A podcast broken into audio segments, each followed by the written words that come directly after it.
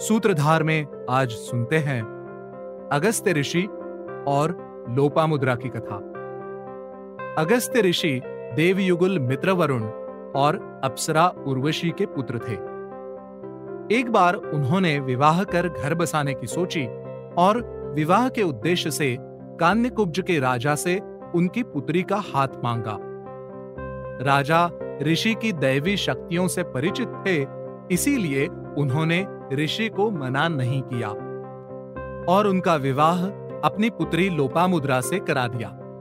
जब ऋषि अगस्त्य ने अपनी पत्नी के साथ संबंध बनाने की सोची तो लोपामुद्रा ने उन्हें रोक दिया।